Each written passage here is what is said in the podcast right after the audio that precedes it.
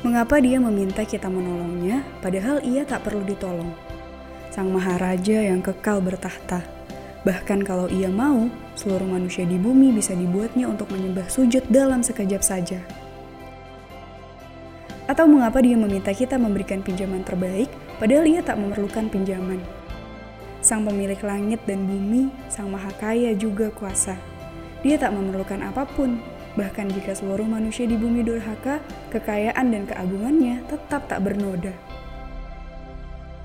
Sadarkah, ini adalah caranya untuk membuat kita naik tahta. Manusia hina sang pendosa, ia beri kesempatan melakukan pekerjaan langit yang mulia. Manusia kotor yang banyak sekali salahnya, ia berikan kesempatan melakukan pekerjaan nabi menyampaikan cahaya. Membuat banyak manusia saling berkirim doa berlomba membuahkan amal-amal penggugur dosa, lalu mengalirkan dan melipat gandakan pahala.